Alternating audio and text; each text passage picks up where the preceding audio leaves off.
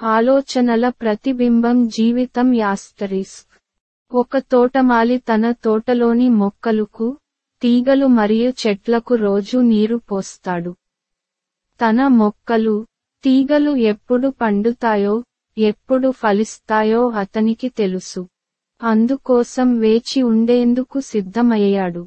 అదే విధంగా మనం చేసే పనులు సఫలం అయ్యే సమయం కోసం ఎదురు చూడాలి ఈ అవగాహన ఉంటేనే మన జీవితం బాగుంటుంది.